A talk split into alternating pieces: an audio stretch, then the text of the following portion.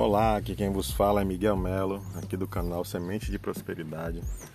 Hoje eu vou estar dando início a mais um podcast falando sobre as sete leis universais. Essas leis, elas não têm assim uma data, referência exata de quando foram deixadas por Hermes Trismegisto, o três vezes iniciado, grande mestre do Oriente, grande mestre do Egito, que arquitetou e deixou uma grande obra iniciática para nós, com seus princípios muito simples e claros. São sete leis universais básicas, mas deixou isso escrito em frases. Eu vou estar tá trazendo as frases assim que foram traduzidas de uma maneira mais próxima possível do idioma utilizado na época e que fala assim: É verdade, certo e muito verdadeiro. O que está embaixo é como o que está em cima, e o que está em cima é como o que está embaixo, para realizar os milagres de uma única coisa. E assim como todas as coisas vieram do um, assim todas as coisas são únicas por adaptação. O sol é o pai, a lua é a mãe. O vento o embalou em seu ventre, a terra é sua alma. O pai de toda a telesma do mundo está nisto. Seu poder é pleno, se é convertido em terra. Separarás a terra do fogo e o sutil do denso, suavemente com grande perícia sobe da terra para o céu e desce novamente à terra, e recolhe a força das coisas superiores e inferiores. Desse modo obterás a glória do mundo, e se afastarão de ti todas as trevas. Nisso consiste o poder poderoso de todo poder. Vencerás todas as coisas sutis e penetrarás em tudo que é sólido. Assim o mundo foi criado esta é a fonte das admiráveis adaptações aqui indicadas. Por esta razão fui chamado de Hermes Trismegisto, pois possuo as três partes da filosofia universal. O que eu disse da obra solar é completo. Bem, isso é o Tratado de Hermes Trismegisto. Existem outros textos também atribuídos a Hermes encontrados no Egito. Mas vamos pensar assim. Isso foi traduzido de artefatos encontrados na pirâmide de Gizé e em algumas outras localidades do Egito. Papiros muito antigos, em pedaços, mas conseguiu se recuperar a essência disso. E a aplicação desses ensinamentos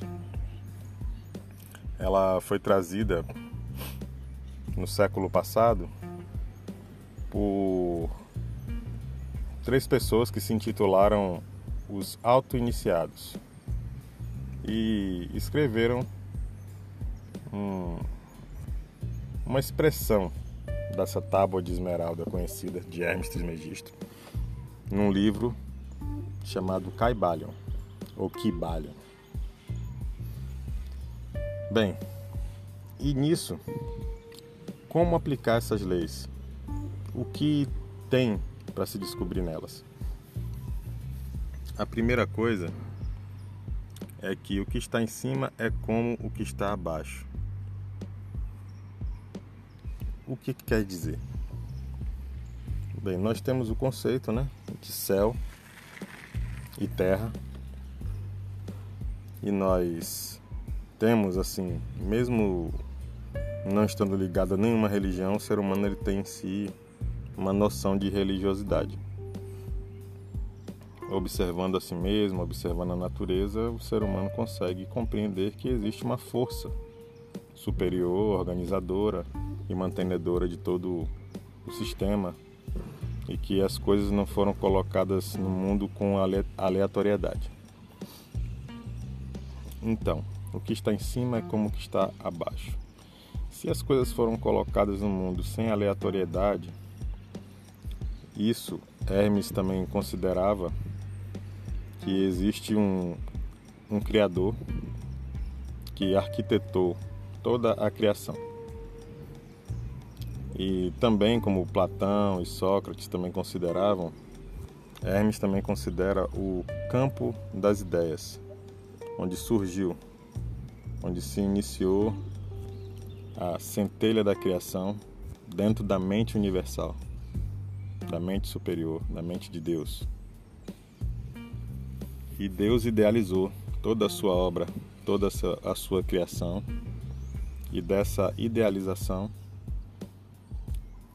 se expandiu toda a manifestação divina. O cosmos, todo o universo, todo o espaço-tempo. E esse reflexo chega até o campo da matéria manifestada, que é aqui a Terra, esse plano que nós estamos. E também Deus, em sua manifestação, idealizou as criaturas, que somos nós, que estamos aqui nessa experiência do plano material, mas a nossa essência está no campo das ideias, no plano espiritual. Então nós somos criaturas espírita, espirituais. Então, como isso pode influenciar em nossa vida? O que, que isso traz para nós?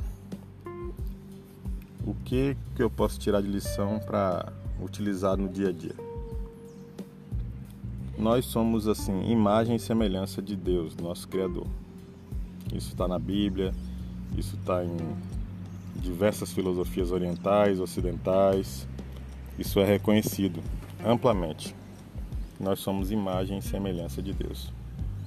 Imagem e semelhança do nosso Criador, do nosso idealizador da nossa matriz principal, de onde viemos.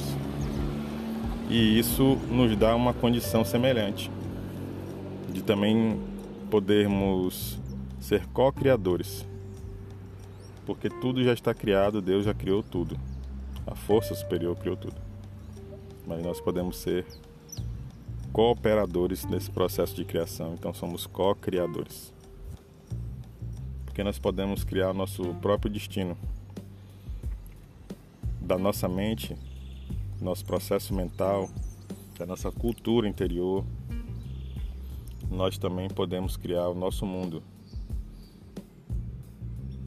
Se nós formos, formos prestar atenção na nossa vida, desde a nossa infância, a nossa adolescência, aquilo que nós recebemos de cultura, aquilo que nós recebemos de influência na nossa criação, tudo isso vem causando em nós um, um amadurecimento mental e sentimental. E nós podemos perceber com, essa, com esse exame da nossa própria vida o resultado de muitas coisas que nós firmamos no nosso pensamento e que vem se materializando na nossa vida, vem se concretizando na vida. Então, o início de um estudo de autoconhecimento é conseguir perceber isso, que nós é que direcionamos o nosso destino, nós é que materializamos as coisas em nossa vida. A decisão é nossa, o peso é para nós carregar. Isso é uma grande lição. É um ponto de partida para o autoconhecimento, para a autoespiritualidade.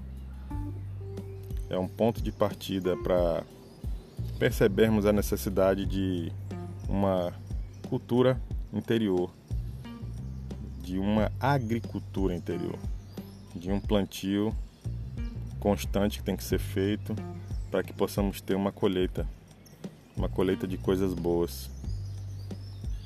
Então aqui fica essa primeira lição nesse podcast e curtam nosso canal, distribuam nossos áudios no Instagram também, dá uma seguida lá. E os próximos áudios estão estão chegando, eu vou fazer áudios mais curtos para poder as pessoas terem, terem condição de acompanhar melhor. Ok? Aqui é o Miguel Melo, canal Semente de Prosperidade. Grato pela audiência. Compartilhe nosso conteúdo nas redes sociais. Grato pela audiência.